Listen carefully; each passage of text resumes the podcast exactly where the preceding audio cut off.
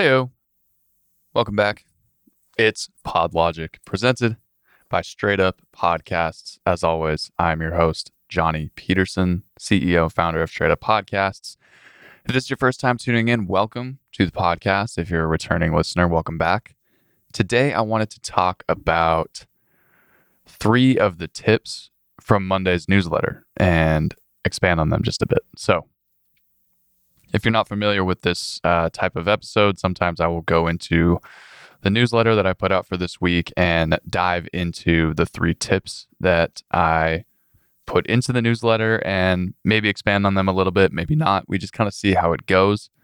But that's what we're going to do right now. So, the first tip that I put in the newsletter was binge release or periodic release for seasonal podcasts. So, this is something that needs some consideration. Let's say that you're doing a seasonal podcast.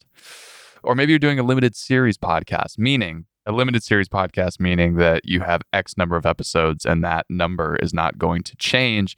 You'll likely do them all before you actually release the podcast. And once you have hit the point of, okay, we're ready to release, now we have to make the decision. Are we going to do sort of this Netflix binge culture style of releasing and release them all at once so people can binge them. They have access to all of the content immediately.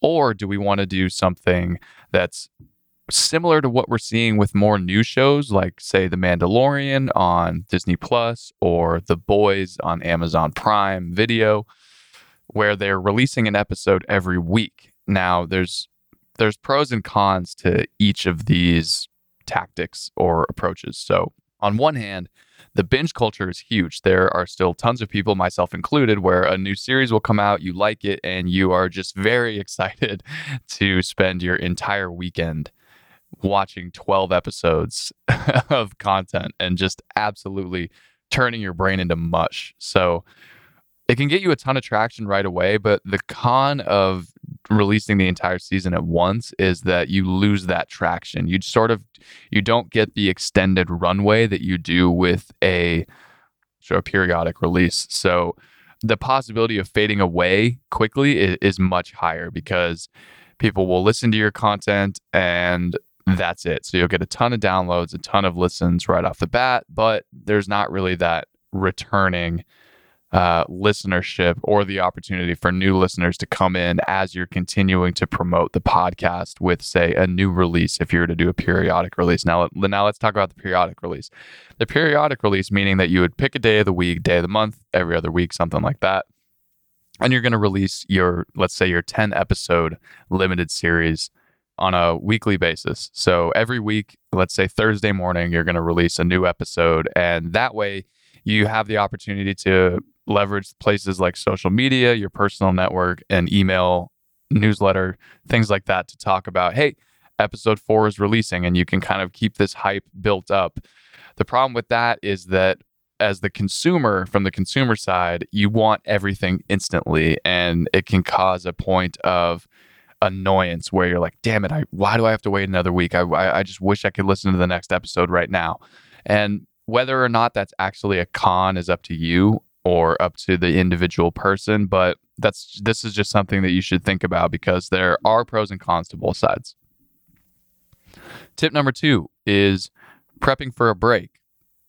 Breaks are great. Taking a break is awesome. I'm actually taking a break this week. By the time you're hearing this, I'll probably be on a plane heading out of town to take a little vacay which will be fun. Um, and luckily, so can you. You can also take a break from doing the podcast. The the most important thing to remember though is that if you're going to take a break from doing the show, is that you want to have your release dates covered. So if you're ahead of yourself, let's say you're going to take one month off and you're releasing a podcast once a week every week. How many weeks are in a month? Three to four. So if you have four episodes done and ready to go, you have set yourself up for uh, an incredible break from doing the podcast. You just schedule them a week from a week apart from each other on your normal release days. The listeners never have to know.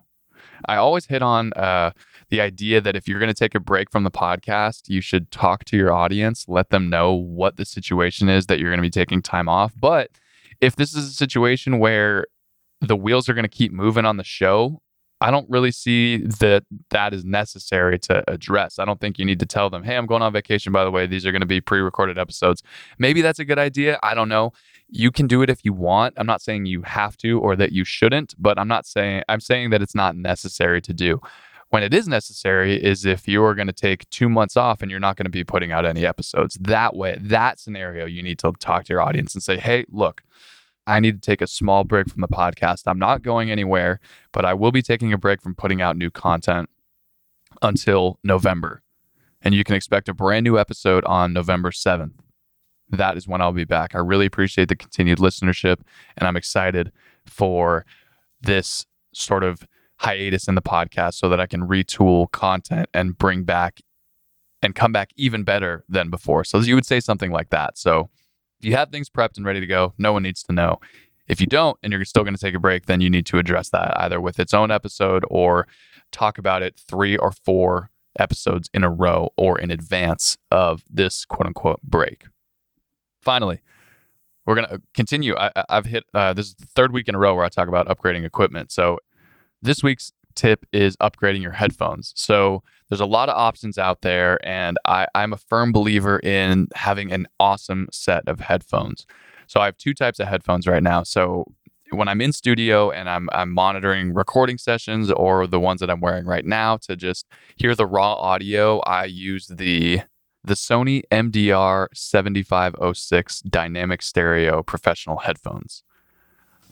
I got them because uh, they were recommended to me by some other podcast producers as the quote unquote go to for podcast mixing. I tried using them, mixing a few episodes and, and using them in post production, and I, I just I just couldn't get comfortable with them. I don't really like the it doesn't give as bassy or of a rich sort of deep voice sound that you would normally get with other headphones like the ones that I'm going to recommend right now but they're they're they're comfortable. They're light. They sit on your head, and they're I think they're great for uh, actually sitting and and using during a live recording session. So those headphones are available. The headphones that I recommended in the actual newsletter, though, for actual post production, mixing, mastering, editing, is the Audio Technica MX50. And I linked to that in the newsletter as well. Those are like $150 headphones. Uh, they're going to last forever if you take care of them. Obviously, if you're, you know, wearing them while you work out, you're just throwing them in your bag and you're not taking good care of them. Obviously, they're going to break at some point. But if you're just using them for mixing and mastering podcasts, they're incredible. They block out a ton of noise. They offer a really, really in-depth ops a really in-depth view of what your sound is. You can really dissect each and every aspect of the sound and the mix of your podcast. So I highly, highly recommend those if you're in the market for some new headphones. There we go. That's it. Three quick tips prepping for a break, upgrading your equipment, headphones, and binge release or periodic release. And as always, you can go back and read those on the newsletter. And uh, the link to sign up to the newsletter is below. Thank you so much for tuning in. I greatly appreciate it. I hope you'll tune in to other episodes. If you're not caught up on past episodes, this would be a great time to check out some other ones. They're really short. I think as of lately, these have been getting a little longer, but even then, they're still less than 10 minutes. So I really, really appreciate it. If there's someone that you know that you think hey, they probably would enjoy this podcast. Feel free to share it with them. I would appreciate that as well.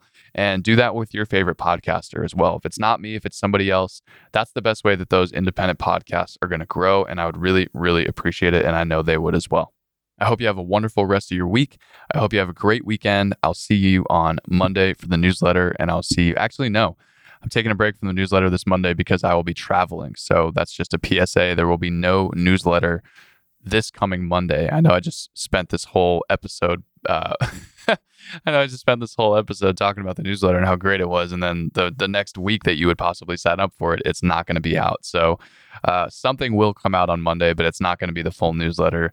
But you can expect that to return the following Monday. So you'll see a little snippet coming from me Monday, and uh, you'll see this podcast coming out on Wednesday as well.